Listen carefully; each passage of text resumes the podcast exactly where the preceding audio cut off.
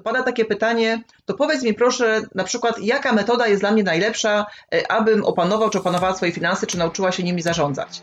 I ja wówczas odpowiadam, że metodą najlepszą jest taka, jaka Tobie najbardziej pasuje. Zapraszam do podcastu Rozwój Osobisty dla Każdego.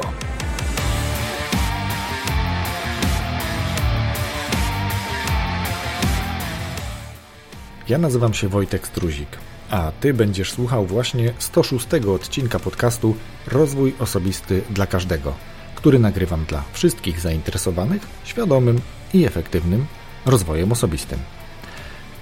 Dzisiaj moim gościem jest Sandra Martynów, która wystąpi po raz drugi, ponieważ już w 43 odcinku mieliście możliwość posłuchania o jej edukacji finansowej, o tym, jak można w prosty sposób zadbać o własne domowe finanse.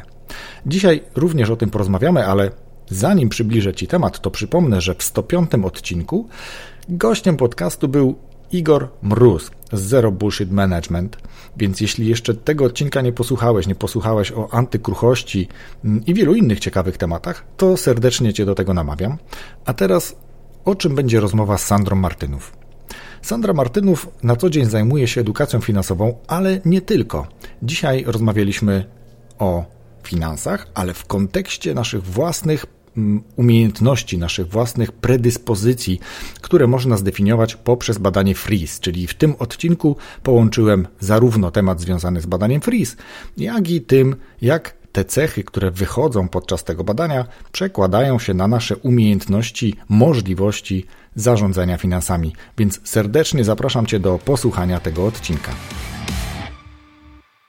Nazywam się Sandra Martynów y, i jestem praktykiem planowania finansowego, co w praktyce oznacza, że współpracuję czy to z osobami fizycznymi, czy z przedsiębiorcami, z firmami, y, które chcą wprowadzić nową jakość do y, zarządzania swoimi finansami, czy też do tego, aby ten proces w ogóle rozpocząć.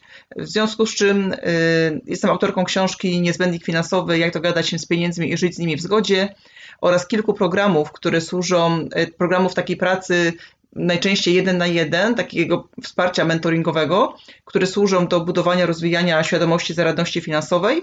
A te programy to Akademia Finansów Osobistych, Akademia Finansów Małego Przedsiębiorstwa oraz Trampolina do Twojego sukcesu finansowego. Świetnie. Dla tych, którzy nie wiedzą, Sandra była gościem w 43 odcinku. Wtedy też rozmawialiśmy o finansach, ale myślę, że to jest temat cały czas y, istotny i wart tego, żeby go przypominać, odświeżać. Ja sam też lubię literaturę, która mówi o tym w sposób bezpośredni lub pośredni, e, jak lepiej zarządzać swoimi własnymi finansami. Trochę też o tym dzisiaj sobie porozmawiamy, nie tylko o tym, ale, ale myślę, że całkiem sporo.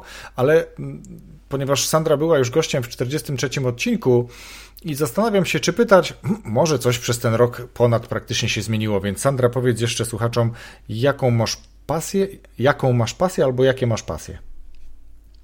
No ja zupełnie nie pamiętam, co mówiłam rok temu, a bardzo wyznaję zasadę, że człowiek jest istotą y, zmienną i stale rozwijającą się, także jest duże prawdopodobieństwo, że powiem o czymś nowym, w jednym punkcie na pewno, ale od początku. Moją wielką, wielką pasją jest y, czytanie. Staram się czytać y, jak najwięcej, zdobywać wiedzę, poszerzać sobie horyzonty, poszerzać też sobie możliwości, ponieważ był taki moment, kiedy moja frustracja z tego tytułu, że książek, które czekają na przeczytanie już jest tak wiele, a jakoś ciągle nie mogłam się zorganizować, aby z nimi się wyrobić, no to wówczas wiosną y, zrobiłam sobie kurs szybkiego czytania i bardzo mocno przyspieszyłam y, prędkość, z jaką czytam. Y, to jest taka jedna nowość. Po drugie, zaczęłam też słuchać audiobooków, czyli książki, których na przykład nie mogę chwycić do ręki. Zaczęłam bardzo dużo odsłuchiwać jadąc autem. E, a trzecią rzeczą, ja o tym na pewno nie mówiłam rok temu w październiku, po tego na pewno w tamtym roku w październiku jeszcze nie robiłam, to jest nowość z tego roku. E, zaczęłam morsować Bałtyku. I polecam bardzo, jest to po prostu fantastyczne doświadczenie.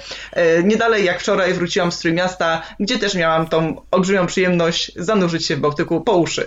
Widziałem, widziałem e, Twoją relację, czy też fragment tej relacji i faktycznie mhm. też, też e, eksperymentowałem, też lubię, ale ja czekam na lód. Ja, ja, ja lubię, kiedy to morsowanie tak faktycznie wygląda, kiedy, kiedy kraj jest jakiejś tam grubości, kiedy, kiedy to faktycznie wygląda, wiesz, jak moczenie się w lodzie, a nie po prostu w zimnej wodzie, ale sezon się już rozpoczął i gratuluję Ci tej decyzji, bo to bardzo ciekawe doświadczenie.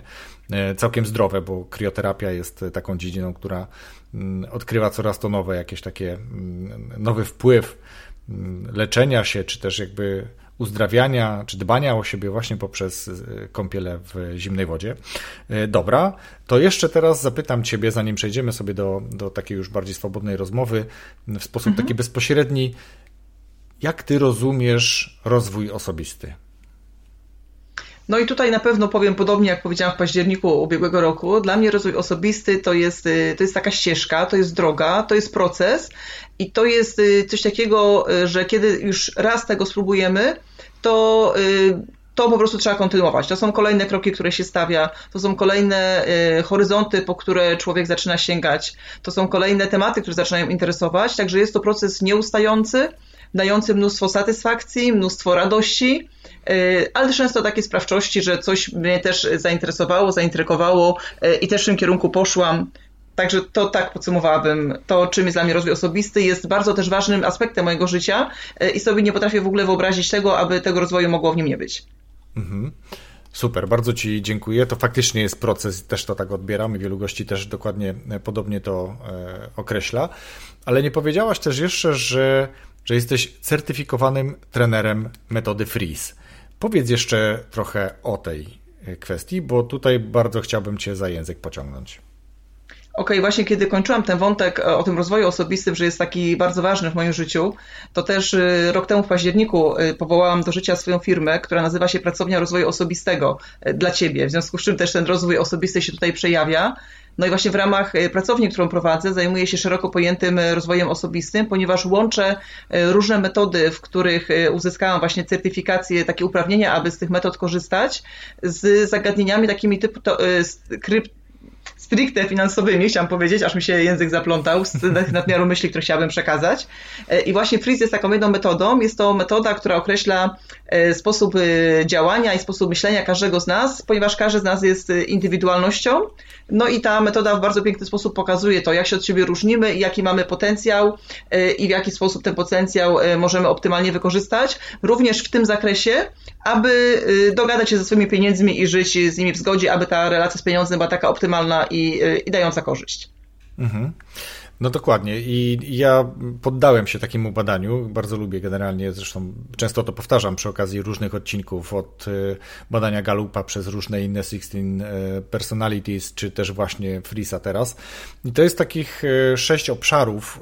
Ja teraz patrzę na wynik tutaj swój i mogę powiedzieć, że chodzi o to, że mamy orientację na wynik, mamy konkretność i jednoznaczność, mamy upraszczanie i decydowanie, zaangażowanie i współdziałanie, ekspresyjność i intuicyjność oraz eksperymenty i improwizacja, tak? Takie sześć obszarów kluczowych, tak. które są poddawane ocenie. Mhm. Zdecydowanie tak.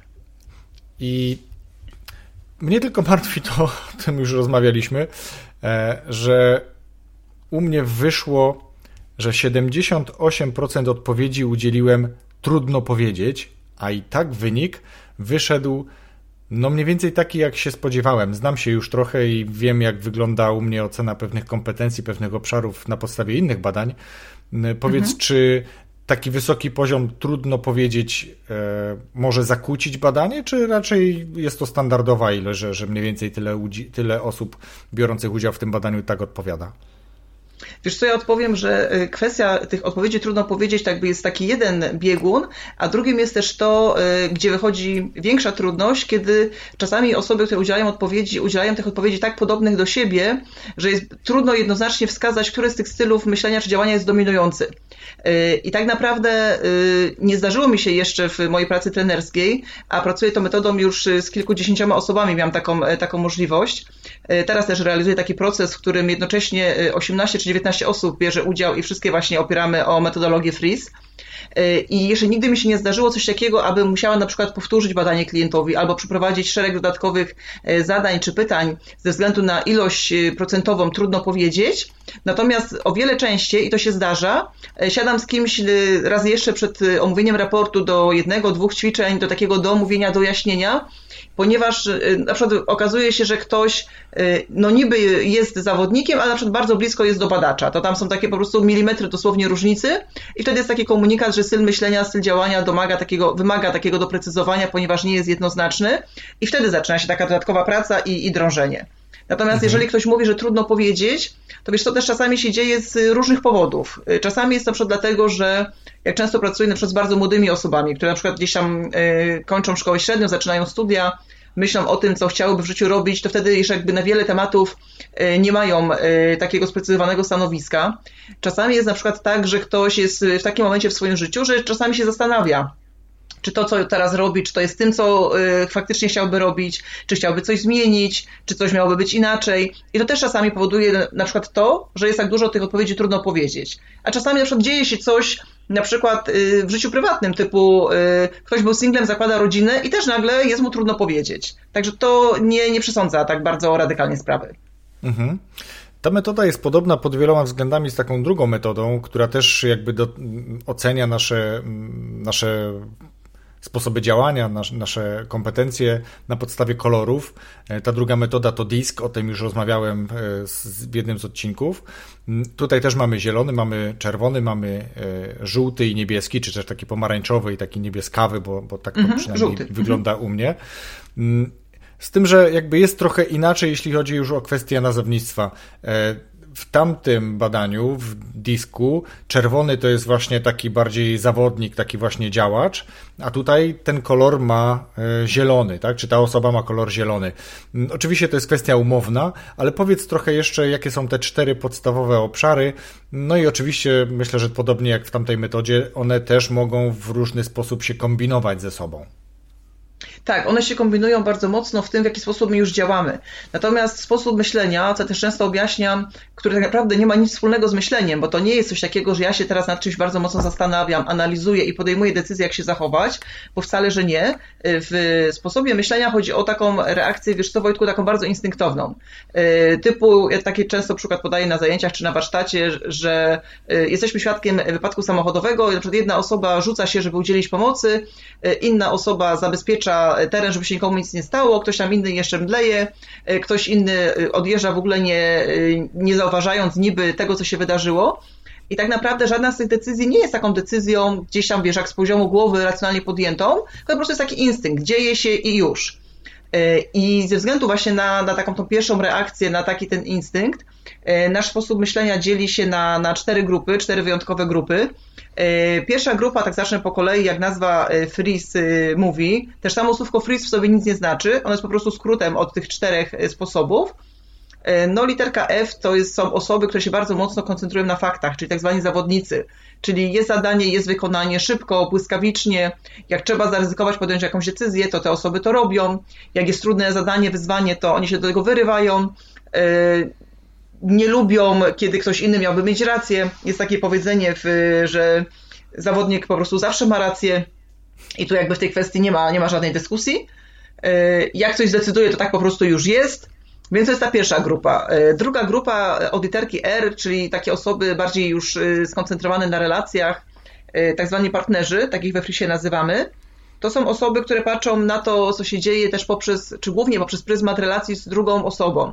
To są osoby, które często widzą więcej niż, niż my pozostali widzimy, bo widzą, że są y, jakieś niuanse, że gdzieś coś może się zadziało, że wyczytują dużo z mowy ciała, bardzo często są mediatorami, potrafią doprowadzić na przykład do konfliktu tylko po to, y, żeby z tego wyszła y, sytuacja taka rozstrzygająca ten konflikt, czyli teraz załóżmy ja z tobą się o coś tam posprzeczałam i mamy koleżankę, która jest y, partnerką i na przykład widzi, że między nami coś jest nie tak, że jest jakieś napięcie, to taka osoba potrafi sprowokować y, takie spotkanie, rozmowę, w której my sobie powiemy wzajemnie, co nam się zadziało, o co nam poszło, po to, aby, aby finalnie był spokój i była znowu taka dobra energia.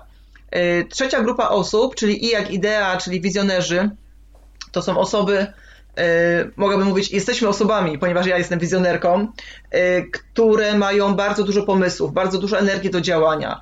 E, kiedyś mój informatyk powiedział, że ja każdy dzień zaczynam od tego takiego jednego zdania, które brzmi mam pomysł. I rzeczywiście tych pomysłów jest sporo i to niezależnie od tego, czy my w jakiejś materii mamy pojęcie, czy my nie mamy, zawsze potrafimy sobie coś wymyślić, coś sobie poradzić, zrobić coś tak, żeby, żeby się zadziało to, co chcielibyśmy, a jak się to nie stanie, to to nie jest żaden problem, ponieważ wizjoner ma taką frajdę już samego wymyślania, samego kreowania, że z radością się rzuci, rzuca się w wir tego, żeby wymyślać coś kolejnego, coś następnego. No i grupa czwarta, czyli badacze, yy, to ja też często mówię, że tak jak wizjoner zaczyna dzień z takim powiedzeniem mam pomysł, tak badacz rozpoczyna dzień z takim powiedzeniem potrzebuje więcej informacji. Czyli jest to taka grupa osób, która y, potrzebuje się dobrze przygotować na przykład do zadania, które chce wykonać, która y, nie rozpocznie, jeżeli ma jakąkolwiek wątpliwość. Tam często tych danych jest za mało. Jak taka osoba robi na przykład prezentację, to jeszcze ją poprawia, a jeszcze tak, a jeszcze coś tam dodać, a może jeszcze taka tabelka, a może taki wykres. Y, no i teraz jak, na to gdzieś jak spojrzymy z lotu ptaka, i sobie na przykład wyobrazimy, że spotyka się na przykład taki wizjoner z badaczem, czy ja wpadam, że ja mam pomysł, że chciałabym to, że chciałabym tamto i mam taki, wiesz, chaos twórczy, że tak to powiem, no to taki badacz to może popatrzeć na mnie jak na wariata, no bo czeka na te informacje, a ja po prostu opowiadam, tak wiesz, Wojtku, dookoła, że to i to i to i tamto, prawda? No i kiedy ja tą metodę poznałam, to po prostu zachwyciłam się nią bardzo, bardzo mocno.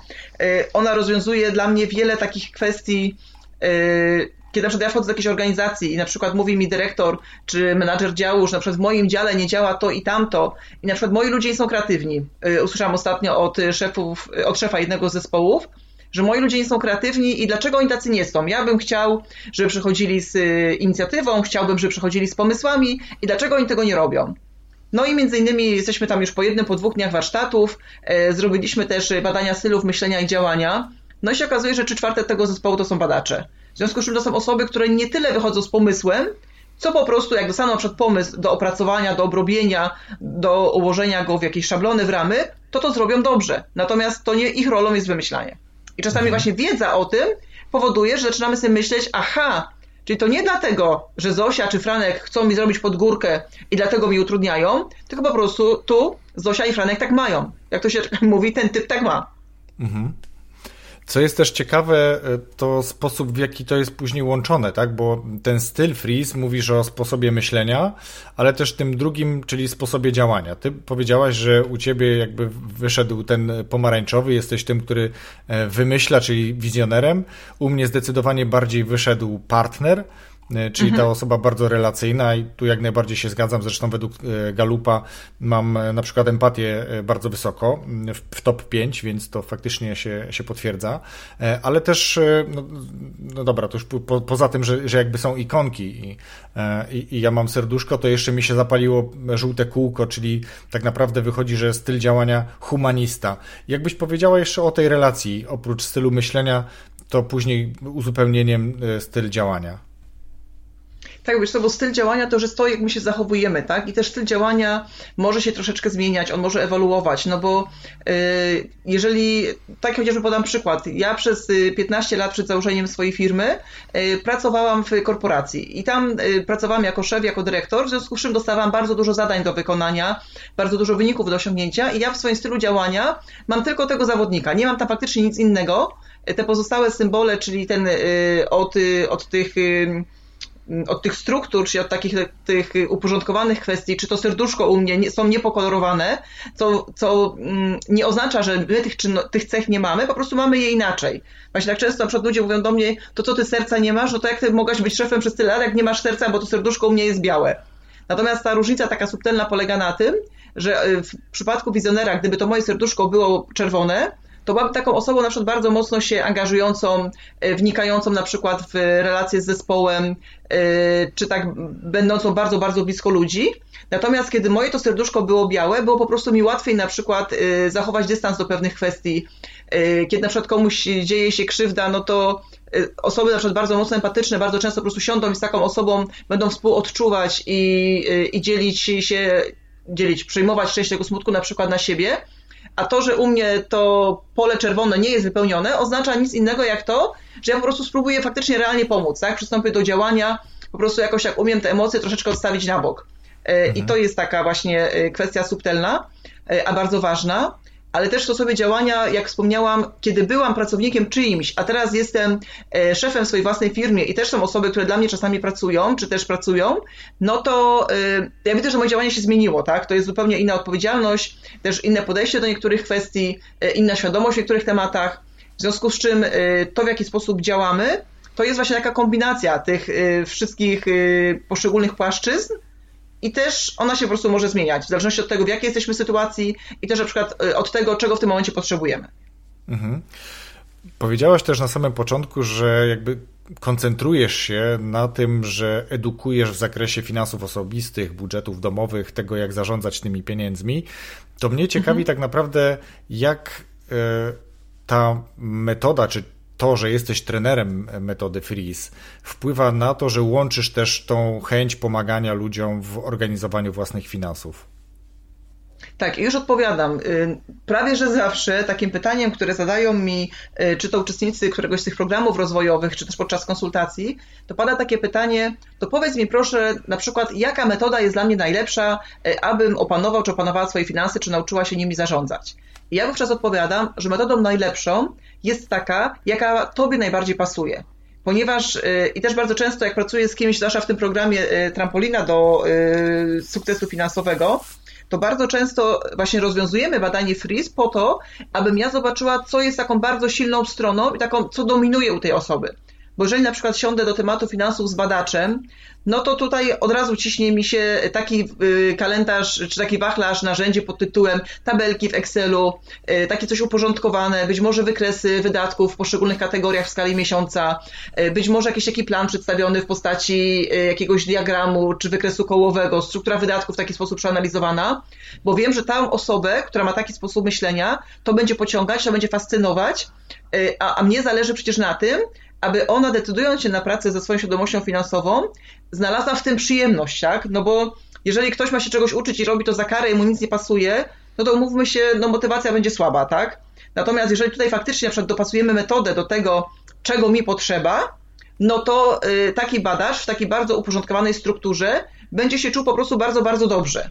Jeżeli natomiast pracuje na przykład z kimś, kto jest partnerem yy, i jest to przykład osoba, która ma, yy, która ma rodzinę, która ma dzieci, no to tutaj bardzo często yy, od kwestii motywacyjnej siadamy w taki sposób, co na przykład ta osoba chciałaby, aby się zmieniło w życiu jej rodziny, albo na przykład w życiu jej pracowników, jeżeli jest szefem takim bardzo relacyjnym. I na przykład tworzymy jakąś taką mapę sukcesu, co by to mogło być, y, co ty chciałabyś osiągnąć, czy co chciałbyś osiągnąć. I to naprawdę bardzo, bardzo mocno wtedy oddziałuje na świadomość i na motywację takiej osoby. Więc ja właśnie w taki sposób, Wojtku, sobie to łączę jedno z drugim, aby ten taki efekt finalny był taki, po jaki ten człowiek do mnie przyszedł. Mhm. Powiedziałaś o tym, jak y, rozmawiasz z badaczem pod tym kątem, jak z partnerem, a mnie jeszcze ciekawi to, jakbyś mhm. sobie powiedziała, bo jesteś wizjonerem, ale też jakbyś powiedziała y, sobie jako zawodnikowi, bo też bardzo mocno y, podkreślasz to, że pracując w korporacji byłaś ewidentnym zawodnikiem. Tak, no więc jeżeli byłam zawodnikiem i dla każdego, kto jest zawodnikiem, to bardzo ważny jest cel, tak? Czyli na przykład ustalam sobie, mój cel na ten miesiąc w kwestii finansów to jest zrobienie tego, tego i tego, tak? Jeżeli to zrobię, to na przykład ustalam sobie nagrodę za to, co zrobię. Y, jeżeli na przykład czegoś nie osiągnę, no to jaki tam sobie ustalam czas operacyjny na poprawę. Czyli w takich y, celach, natomiast żeby te cele najlepiej nie były jakieś takie, wiesz, bardzo długookresowe, tylko takie też krótsze, bo zawodnik lubi widzieć efekt swojej pracy. Czyli jak ja na coś się decyduję, na przykład na miesiąc, to po miesiącu już mam efekt, tak? Albo go nie mam i wtedy wdrażam coś takiego, co mi ten efekt przyniesie. Więc tak tutaj jest zawodnikiem. Natomiast jeżeli chodzi o wizjonerów, takich jak ja, no to tutaj jest kwestia bardzo szeroka, bo to po prostu powiedziałabym, no wymyślajmy bez końca. Coś na przykład ja sobie wymyśliłam i co ja bardzo lubię, to na przykład ja sobie lubię y, wprowadzać przeróżne podkonta do mojego konta głównego. Y, I to też o książce chyba o tym pisałam i mówię na zajęciach bardzo często, że tyle, ile w moim banku ja do swojego konta głównego mieć podkąt mogę mieć przeróżnych, to ja sobie takie podkonta zakładam, yy, gromadzę tam środki na moje określone cele, natomiast skoro jestem wizjonerem, to moje na przykład rachunki oszczędnościowe czy podkonta nigdy nie nazywają się po prostu rachunek oszczędnościowy. One nazywają się w taki sposób, który ja sobie wymyśliłam jakąś konkretną okoliczność typu zobaczę Wezuwiusz, y, lecę znów do Gruzji, mieszkanie, z którego kupę kasy zarobię. To są nazwy moich podkont oszczędnościowych, czy takich subkont, na których gromadzę środki, bo samo to wymyślenie sobie, do czego to podkonto będzie mi służyło, co ja zrobię na przykład ze środkami, które tam gromadzę, y, to, że to podkonto się fajnie nazywa, to po prostu mi na przykład nakręca do tego, że ja tym chętniej i tym bardziej na przykład y, dedykuję środki na te właśnie subkonta. Mhm. I to jest właśnie fajne, że mówisz o takiej, mówisz o tym z perspektywy osoby bardzo świadomej, jeśli chodzi o kwestię zarządzania finansami. Ja już też pewnego rodzaju świadomość nabyłem, rozmawialiśmy o tym właśnie wtedy w październiku, że wiele mhm. się nauczyłem z podcastów y, i takich treści później już też książkowych. Zresztą jedną z tych książek też przeczytałem, ty też ją polecałaś, to o tym troszkę później, ale też mnie interesuje to, jak przekonać człowieka, też troszeczkę o tym rozmawialiśmy, bo jakby ludzie cały czas mają takie perspektywy patrzenia na pieniądze, że jedno, nie mam z czego odkładać, bo za mało zarabiam. Y, nie mogę sobie na coś tam pozwolić, dlatego biorę kredyty i tak dalej. I jakby to jest taka spirala, która się cały czas nakręca. Jak pracujesz z takimi osobami? Jakich argumentów używasz, żeby ją przekonać do tego, że warto usiąść, zrobić czy to tabelkę, czy właśnie jakiś plan, w zależności od tego, czy jest to zawodnik, partner, badacz czy wizjoner? Wiesz co, powiedziałabym tak może trochę przewrotnie, że y, ja pracuję z taką osobą, która już chce coś zmienić, ponieważ ja uważam, że moją rolą nie jest y, przekonywanie ciebie, że y, wchodzenie do zimnej wody jest niezdrowe, tylko pokazanie tego, w jaki sposób taki proces można poprowadzić. W związku z czym, jeżeli ktoś na przykład mówi, że to nie jest dla mnie, ja tego nie chcę robić i to jest za trudne, to ja mówię, ok, to jest twój wybór, to jest twoje życie, to jest twoja świadomość. Natomiast no, miej taką, taką właśnie świadomość, że cokolwiek ty zdecydujesz, czy coś zrobisz, czy nie zrobisz, to czas po prostu popłynie. I ten czas popłynie niezależnie od tego, czy, y, czy zaczynasz y, prowadzić takie hulaszcze finansowe życie, w sensie takie nie, nie, nie, nieogarnięte, że jak to powiem, y, w wieku lat 20, czy sobie kontynuujesz, czy na przykład masz dzieci i te dzieci obserwują to, że jesteś rodzicem, który w ogóle nie, nie potrafi sobie poradzić z tematami finansowymi, to jest wybór świadomy każdej osoby. To, co ja często właśnie podkreślam, to ja mówię, ok, tylko ty pamiętasz, pamiętaj, że podejmujesz świadomą, świadomą decyzję, że to coś po prostu dla ciebie nie jest ważne, że ty tego nie chcesz robić. I mhm. powtarzam, moją rolą nie jest przekonanie kogoś na siłę do tego, aby to zrobił. Natomiast jeżeli mhm. ktoś chce i powie, słuchaj, potrzebuję, abyś mi pomogła, czy yy, porozmawiajmy o tym, co ja mogę zrobić, no to wtedy faktycznie zasiadamy już do y, różnych narzędzi, jakie mam przygotowane, czyli y, takie różne testy przekonań na początek, czy testy termo, takie termostaty finansowe. Po prostu badamy, szukamy, co może być przyczyną tego, że ta sytuacja, że ta relacja z pieniądzem jest taka, jaka jest, ponieważ wszystko, co się dzieje, to, że ktoś ma na przykład pieniądze bardzo ładnie poukładane, to, że ktoś ich nie ma poukładanych, to, że ktoś na przykład bardzo dobrze zarabia, a nie umie sobie kupić na przykład y, sukienki czy, czy koszuli, bo ma takie poczucie, że pieniędzy się na pierdoły nie wydaje, to, że na przykład ktoś pracuje, a nie jeździ na wakacje, no bo najpierw praca, potem gdzieś tam przyjemności i te przyjemności są odkładane, odkładane, odkładane, to wszystko z czegoś się bierze. I to się bardzo często właśnie bierze z naszych przekonań, z tego, w jaki sposób zostaliśmy wychowani, z tego, czego e, doświadczyliśmy bardzo często w dzieciństwie. E, więc tu jakby szukamy od tej diagnozy, co jest tego przyczyną. I jak już to znajdziemy, no to to już jesteśmy naprawdę duży krok w kierunku do tego, aby z tematem pracować dalej. No i wtedy szukamy tego y, przede wszystkim, y, co jest Twoim dlaczego, tak? Czyli dlaczego Ty do mnie przychodzisz, dlaczego chcesz, inaczej, dlaczego mówisz, że chcesz się nauczyć zarządzania Twoimi finansami? Co tak naprawdę jest powodem, dla którego Ty chcesz to zrobić? Bo jeżeli ktoś przychodzi i powie, że wiesz co, ja chcę, bo jest styczeń i w styczniu wszyscy mają postanowienia noworoczne, to to nie jest argument taki, który pozwoli Ci wytrwać w tych chwilach, kiedy będzie trudno, kiedy coś nie będzie się udawało. Bo to na pewno będzie tak, że będą chwile trudne, na pewno będą, będą chwile zwątpienia, i jest też wysoce prawdopodobne, że ten proces nie powiedzie się od razu, że coś po prostu się wysypie, tak yy, kolokwialnie mówiąc, no bo takie po prostu jest życie. Mhm. Wiesz co, tu mam taką notatkę teraz przed chwilą sobie zrobiłem, bo dokładnie to chciałem ciebie zapytać. Ty przed chwilą powiedziałaś, że chcesz, a za chwilę poprawiłaś to, mówisz, że chcesz, bo to w moim odczuciu są jakby dwie różne rzeczy.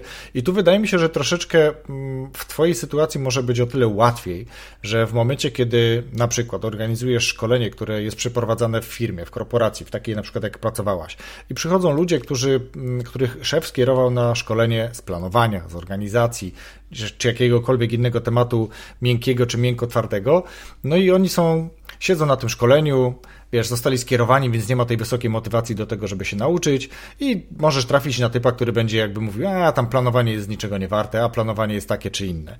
Tutaj wydaje mi się, że po pierwsze te szkolenia nie są organizowane przez y, firmy i ludzie nie są wysyłani pod przymusem, w cudzysłowie, tylko idą z własnej nieprzymuszonej woli, woli, chcą coś poprawić z własnymi finansami, czują, że jest jakaś tam potrzeba, ale może mimo wszystko zdarzają się takie osoby, które chcą to poprawić, albo mówią, że chcą, idą na takie szkolenie, które prowadzisz, na taki warsztat i negują, że próbowali i się nie udało, że, że podejmowali takie działania, prowadzili tabelki, zbierali paragony, ale się nie udało i tak dalej. Zdarza się coś takiego? Wiesz, to może się zdarzyć, oczywiście. Ja na przykład, kiedy prowadzę te programy indywidualne, to przyjąłem sobie taką zasadę, że y, do programu, na przykład do trampoliny, y, nie przyjmę y, nikogo, kto nie przejdzie ze mną takiej, nazwałbym to takiej rozmowy kwalifikacyjnej, podczas której właśnie rozmawiamy i ja wtedy weryfikuję, czy ta osoba chce, czy ona mówi, że chce. Więc to jest taka jakby pierwsza, pierwsza kwestia. Ja też często powtarzam, że y, mi zależy na tym, aby pracować z osobami, które naprawdę chcą, dlatego że potem, wiadomo, efekty pracy tych osób są zarazem moimi efektami, tak? Więc ja y, cieszę się, kiedy mogę mówić o tym, że y, przyszedł klient, który na przykład mówi, że jego celem jest to, żeby wybudować dom, natomiast próbuje od jakiegoś czasu i to w ogóle mu to się nie składa i to nie idzie. Pracuję teraz też taką jedną osobą, po czym mijają chyba 5-6 tygodni, ten klient już ogląda działki, bo już gdzieś tam się zmobilizował do tego, żeby z tematem popracować, bo widzi, jakie popełniał błędy i w jaki sposób sobie z tymi błędami poradzić. Natomiast jeżeli faktycznie e, trafi się ktoś taki, kto e, bardzo mocno jest taki na nie, kiedyś taką grupą pracowałam, to była grupa, co do której ja myślałam, że właśnie te osoby przyszły na ochotnika, natomiast potem się okazało, że tym osobom po prostu kazano przyjść. To był taki projekt, który robiłam w Lesznie już kilka lat temu dla Miejskiego Ośrodka Pomocy Rodzinie, czyli pracowaliśmy z osobami, które dysponowały bardzo małym budżetem E, no ja też przygotowałam sobie taki program, który chciałam z tymi ludźmi zrobić. No i się okazało, że nic z tego, co ja mówiłam, e, nikogo nie interesowało i tak się mordowałam przez całą godzinę, w ogóle nie wiedząc o co chodzi i co może być przyczyną. No ale potem sobie to bardzo dokładnie przemyślałam i stwierdziłam, że e, no pogadam z tymi ludźmi po prostu szczerze. Jak się też już dowiedziałam, że oni byli, bo musieli, a nie byli, bo chcieli, więc im też o tym powiedziałam, że ja to rozumiem, że, że muszą być. W związku z czym spróbujmy znaleźć taki punkt, który gdzieś ich interesuje, który dla nich jest ważny Y, wtedy bardzo mocno się po prostu, wiesz co, skupiam Wojtku na potrzebach takiej osoby, na tym, co, co jest dla niej ważne, na czym zależy i wtedy ja dla tamtej grupy zupełnie zmieniłam program szkolenia, po prostu zrobiłam coś zupełnie, e, coś zupełnie nowego. Do dzisiaj powtarzam, że to było jedno z najcenniejszych szkoleń dla mnie, ponieważ e, bardzo dużo mnie jako trenera nauczyło. E, no i potem tamte osoby już na te kolejne spotkania przychodziły, no, czy z mniejszą niechęcią, czy z większą chęcią, to pewnie gdzieś tam kwestia każdego z nich indywidualnie, Natomiast kiedy my to szkolenie kończyliśmy, ja tym osobom zaproponowałam, że słuchajcie, jest taka możliwość, bo wtedy zbliżaliśmy się do końca roku, trochę było wcześniej niż teraz, e, i powiedziałam, że zbliżają się święta, to jest taki moment, w którym najłatwiej popłynąć finansowo, e, w związku z czym e, ja proponuję, że zrobię dla nich jeszcze chyba dwa spotkania, ale mój warunek osobisty jest taki, że przychodzą tylko te osoby, które naprawdę chcą. Że to już nie ma żadnego przymusu, że oni już ten program, który mieli zrobić, to już zrobili i to, co ja robię teraz, jest tylko i wyłącznie dla chętnych. E, ja byłam w totalnym szoku, pamiętam, kiedy te wszystkie osoby podniosły rękę i powiedziały, my zostajemy, chcemy dalej z tobą pracować. Także czasami jest tak, że jest ta niechęć, natomiast y, albo można ślepo brnąć w to, co się chciało zrobić wcześniej, albo po prostu podejść do tych uczestników tak, w taki bardziej indywidualny sposób i ja wierzę, że ta płaszczyzna porozumienia jest wtedy do, do odnalezienia. No tak, na pewno. To jedno z, z, historii, jedną z historii, jaką pamiętam z tego naszego pierwszego spotkania, to e, pani Kasia, jeśli nie pomyliłem imienia, tak, tak która, tak, tak która bardzo mocno jakby zmieniła faktycznie swoje e, zarządzanie, podejście do, do pieniędzy i to jakby też jest takim dowodem na to, że nawet osoby o bardzo skromnych e, dochodach mogą świadomie zarządzać i gospodarować tymi środkami, a nawet pozwalać sobie na całkiem przyjemne nagrody w ramach postępów, które realizują, prawda? Tak, ja też pamiętam, że taka ciekawostka właśnie zadziała się wiosną, kiedy mieliśmy pierwszą falę pandemii, gdzie e, do mnie zgłaszało się naprawdę mnóstwo osób, które e, wcześniej na przykład mówiły, że to nie jest nie dla nich, że sobie z tym nie poradzą, że na przykład nie czują takiej potrzeby, żeby e, swoim budżetem czy swoją kasą zarządzać. E, a nagle e, wizja tego, że coś się może wydać, wydarzyć niedobrego, że mogą stracić jakieś źródło utrzymania albo gdzieś tam je tracili, wyzwalała taką dodatkową mobilizację u tych ludzi i nagle zaczynali pracować ze swoją świadomością finansową. Więc ja e, tym głośniej, tym częściej powtarzam, że kurczę, róbmy coś dla siebie wtedy, kiedy jeszcze jest dobrze czy całkiem dobrze, tak? Albo kiedy nie jest bardzo źle, bo się okazuje, że jak naprawdę mamy gdzieś tam nóż na gardle, to wtedy nagle się jakieś pokłady mobilizacji wyzwalają i ktoś, kto mówi, że nie może, no nagle kurczę się okazuje, że może. Mhm.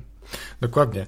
Słuchaj, rok temu mówiłaś też, zresztą ja dostałem, e, dziękuję i słuchacze podcastu również, Twój niezbędnik finansowy, Twoją pierwszą książkę. To jest takie 52 tygodnie pracy dla osoby, która jest żywo zainteresowana swoimi, swoimi finansami. W takim dużym uproszczeniu mówię, ale mhm. wiem, ponieważ dostałem od Ciebie taki materiał, który chciałem powiedzieć jest rękopisem. To nie jest rękopis, bo jest to wersja elektroniczna książki, nad którą pracujesz i która pewnie już niedługo będzie. Jakbyś chwilę, jeśli chcesz, jeśli możesz powiedzieć, e, co to będzie, czego możemy się spodziewać. Tak, no więc ta książka, o której mówisz teraz, jej roboczy tytuł brzmi Na ratunek. Będzie jeszcze drugi człon tytułu, ale jakoś tak ciągle on jeszcze do mnie nie przypłynął. To właśnie jest yy, moja odpowiedź na to, co działo się podczas wiosennej pandemii. Dlatego, że wówczas tak właśnie dużo się działo i ludzie pytali, ale spróbuj znaleźć chociaż coś takiego, abym na przykład mógł, mogła chociaż parę złotych w tym budżecie zaoszczędzić. Takie y, sposoby, które gdzieś są sprawdzone, zweryfikowane no i ta y, książka na ratunek, y, to mogłabym powiedzieć, to będzie taka y, papierowa wersja czegoś, co można by nazwać taką trochę grą komputerową w pewien sposób. Ty, ja Wojtku, widziałeś, więc wiesz, o czym ja mhm. mówię. Ponieważ jest tam opisanych, przedstawionych konkretnie 15 zadań, 15 wyzwań, 15 takich segmentów, oczywiście wszystkich związanych z finansami domowymi. Niektóre też można by przełożyć na, na finanse firmy. E, takich, w których bardzo szybko można e, albo zablokować wydawanie, wydawanie niepotrzebnie pieniędzy, albo e, odzyskać coś, na co się pieniądze gdzieś tam co miesiąc dedykuje, czasami nawet nieświadomie. Przy czym pomyślałem, że gdyby to po prostu było coś takiego typu 15 sposobów na zaoszczędzenie paru, zaoszczędzenie paru złotych w budżecie i wypisanie jako 15 punktów, to to po prostu byłoby nudne i nie, to nie byłoby taką wartością, jaką mogłoby być. Poza tym pamiętaj, y, wspomnieliśmy o tym, że ja jestem wizjonerem, więc ja po prostu wymyśliłam sobie i wymyślałam, jakby to mogło wyglądać, e, żeby to też było takie ciekawe i żeby też mierzenie się z tym kolejnym zagadnieniem dla czytelnika, użytkownika e, było też taką frajdą. E, I wymyśliłam sobie coś takiego, że każdy z tych podpunktów jest przedstawiony jako realne zadanie do wykonania gdzie jest napisana instrukcja, w jaki sposób to zadanie wykonać, gdzie jest napisane, e, czego my potrzebujemy, aby to zadanie mogło e, być wykonane. Czy na przykład jest to czasami coś takiego typu wygeneruj swój wyciąg z konta za ostatnie trzy miesiące. I to na przykład już może być tym czymś, co nam jest potrzebne do wykonania tego zadania. Potem też jest podany czas, który jest potrzebny na to, aby to zadanie zrobić. No i też, co jest bardzo ważne, na co ja też dużą uwagę zwracam, do każdego zadań jest przypisana nagroda, którą taki czytelnik, który wykonał to zadanie, sobie po prostu udziela. No i kiedy takie zadanie zostaje wykonane, przechodzimy do kolejnego zadania i znowu te kroki się krok po kroku powtarzają i znowu jest finał i znowu jest nagroda. I tak naprawdę możemy powiedzieć, że jest 15 drobnych nagród takich, które e, ten czytelnik, użytkownik daje sam sobie, ale oprócz tego ma 15 e, drobnych nagród finansowych, które też jak się przedsumuje w, w skali jednego budżetu, dają całkiem już e, wymierną kolejną nagrodę, którą już możemy w złotówkach po prostu policzyć. Mhm. Świetnie. Ja przyznam, że czekam na wersję taką już wydrukowaną. E, nieskromnie e, zapytam, czy mogę liczyć na taką e, z dedykacją, podobnie jak z tym niezbędnikiem dla siebie, bo lubię takie książki czytać i przepracowywać. Wiesz co, jeżeli ją wydrukuję, to tak, ponieważ ja jeszcze nie podjęłam decyzji, czy ona będzie drukowana, czy będzie okay. w wersji, y, y, wersji komputerowej. Mhm. Natomiast y, jakkolwiek by nie była, to na pewno do ciebie trafi. To masz u mnie, Wojtku, jak, jak w banku. Super, to jest tak zwane wyłudanie na antenie. Masz tylu świadków, że co ja mogę innego słuchaj powiedzieć? No, super. Słuchaj, wiesz co... Mm, Rok temu poleciłaś książkę Kiyosakiego e, Bogaty ojciec, biedny ojciec i ciekaw jestem, co dzisiaj, po roku czasu, ponad roku, mm, poleciłabyś dzisiaj słuchaczom podcastu. Wiesz co, ja dzisiaj polecę coś zupełnie z innego rodzaju literatury, ponieważ e, no, tych książek finansowych jest bardzo dużo. Jeżeli ktoś faktycznie chciałby sobie e, coś na ten temat dla siebie znaleźć, no to jest, jest ich dużo. Też w niezbędniku jest taki moment, w którym ja tych książek kilka wymieniam. Natomiast, tak jak wspomniałam na początku, duży wysiłek kładę na to, żeby y, miksować ze sobą, czy to te różne metody y, takiego y, poznawania człowieka, pracy z nim i to łączenia z wątkiem finansowym, tak aby ta korzyść dla tej osoby była jak największa. I taką kwestią, którą się bardzo mocno zainteresowałam, to jest to, w jaki sposób funkcjonuje nasz ludzki mózg i w jaki sposób my podejmujemy wszelkiego rodzaju decyzje. No i taka książka, którą bardzo, bardzo polecam. Uważam, że to jest nawet taka książka, e, taki e, niezbędnik innej materii, który każdy z nas e, warto byłoby, żeby przeczytał. To jest książka Emo Sapiens. Napisał ją Rafał Ome i podtytuł tej książki brzmi Harmonia emocji i rozumu.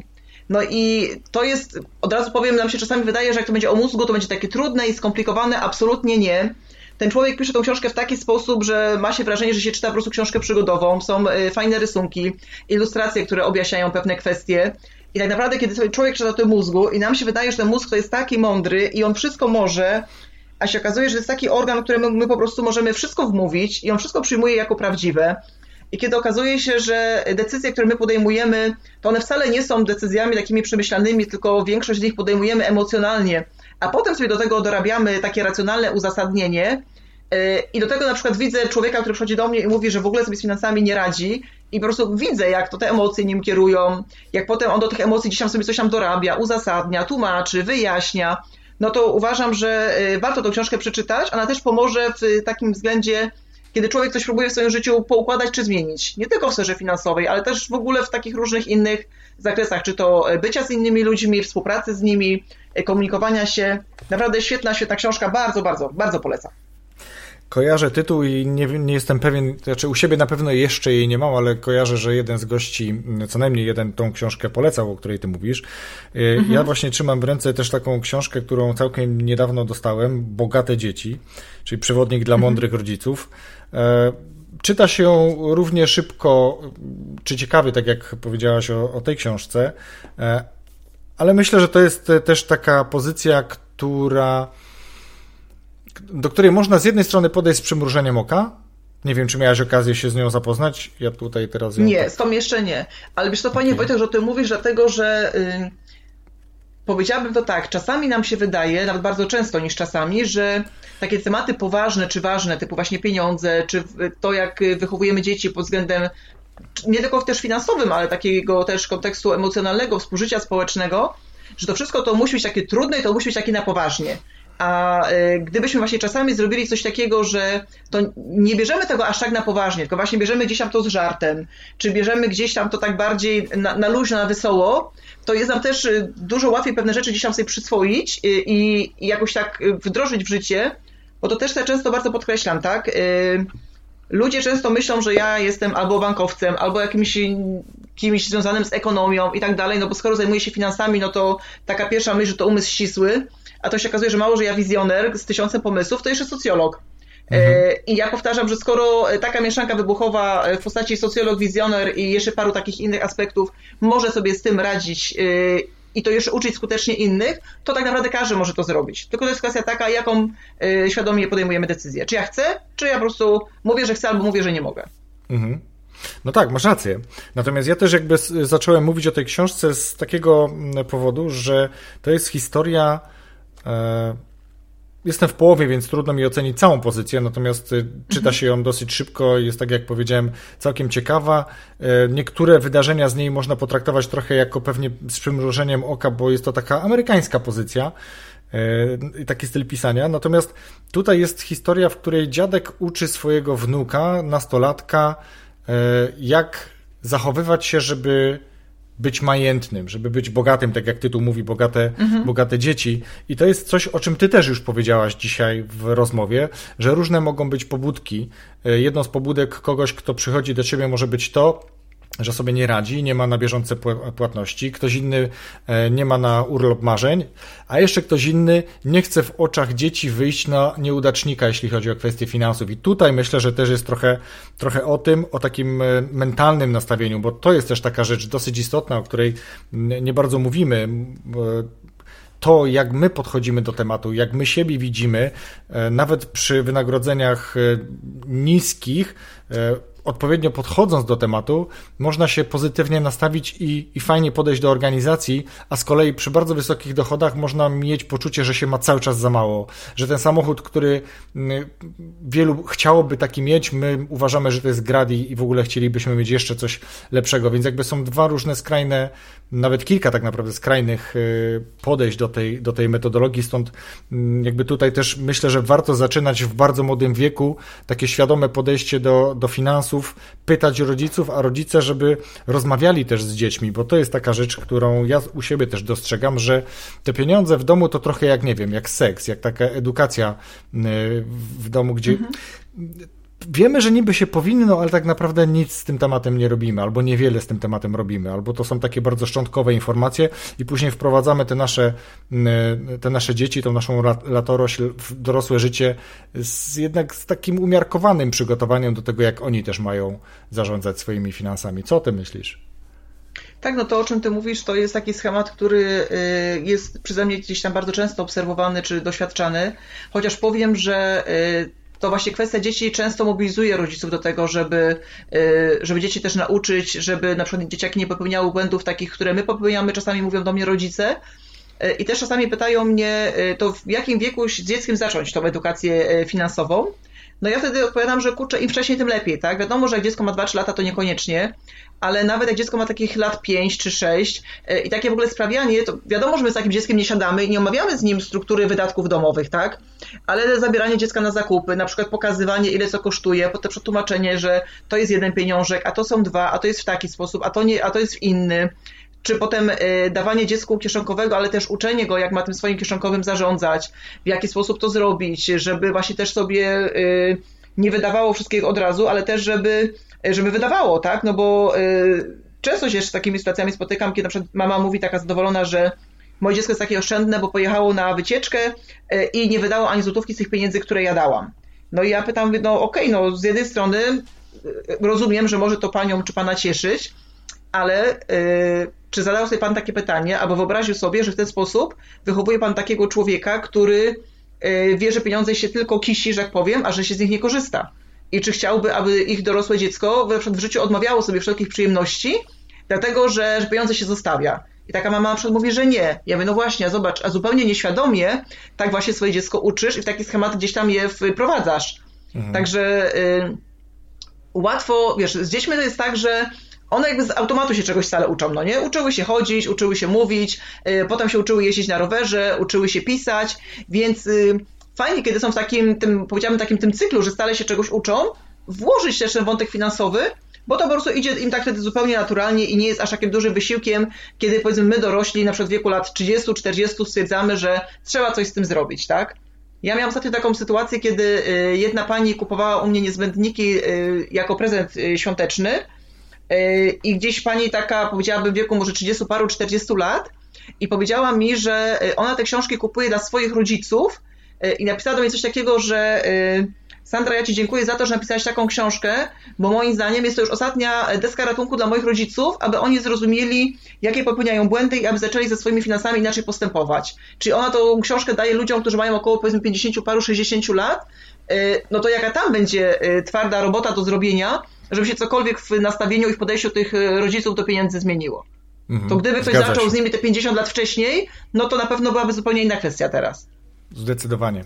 Super, e, super. E, słuchaj, w październiku powiedziałaś, że czy wskazałaś takie miejsca w sieci jak niezbędnik, niezbędnikfinansowy.pl, Facebook i LinkedIn. Czy w tej materii coś się zmieniło? Wiesz co, doszła jeszcze strona taka typowo e, moja, na której e, rozbudowuję to, e, czym się zajmuję. Chcę więcej rzeczy pokazywać, też myślę o tym, aby bloga zacząć pisać. I adres tej mojej strony brzmi po prostu sandramartynów.pl a jeżeli chodzi o Facebooka, prowadziłam dwa fanpage, są połączone w jednym.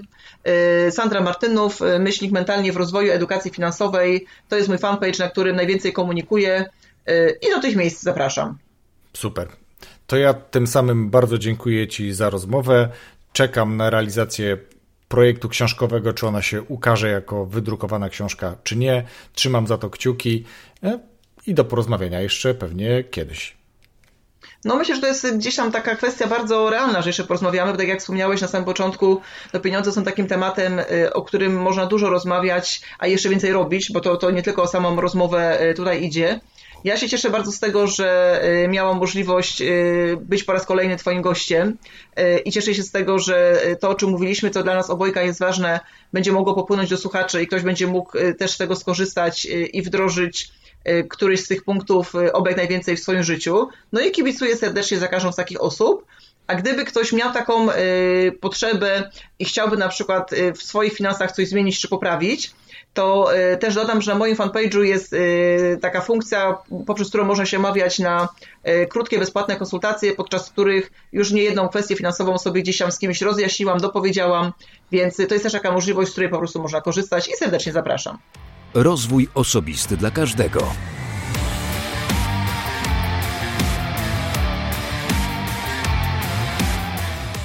To kolejna rozmowa z Sandrą i kolejna ciekawa, wartościowa rozmowa. Myślę, że o finansach można jeszcze bardzo wiele powiedzieć albo bardzo wiele powtórzyć, po to, aby nam po prostu ta wiedza się utrwaliła. Tym samym bardzo dziękuję patronom Zbyszkowi, Michalinie, Wiolce, Krzyśkowi, Wiktorowi, Marcinowi, Marcinowi, Katarzynie, Marice, Łukaszowi, Tomkowi, drugiemu Tomkowi, Szymonowi, Dawidowi, Markowi, Mirosławowi, Błażejowi, Kubie, Hubertowi i Pawłowi. Bardzo Wam dziękuję. A jeśli i Ty chcesz mieć wpływ na rozwój tego podcastu, czujesz, że to, co publikuję, jest dla Ciebie ciekawe, wartościowe, chcesz mnie w tym wesprzeć, wejdź na stronę patronite.pl łamane przez RODK i wybierz dogodny dla siebie próg wsparcia. Tam również możesz wybrać próg wsparcia dla podcastu bajkowego. Raz jeszcze dziękuję i do usłyszenia za tydzień.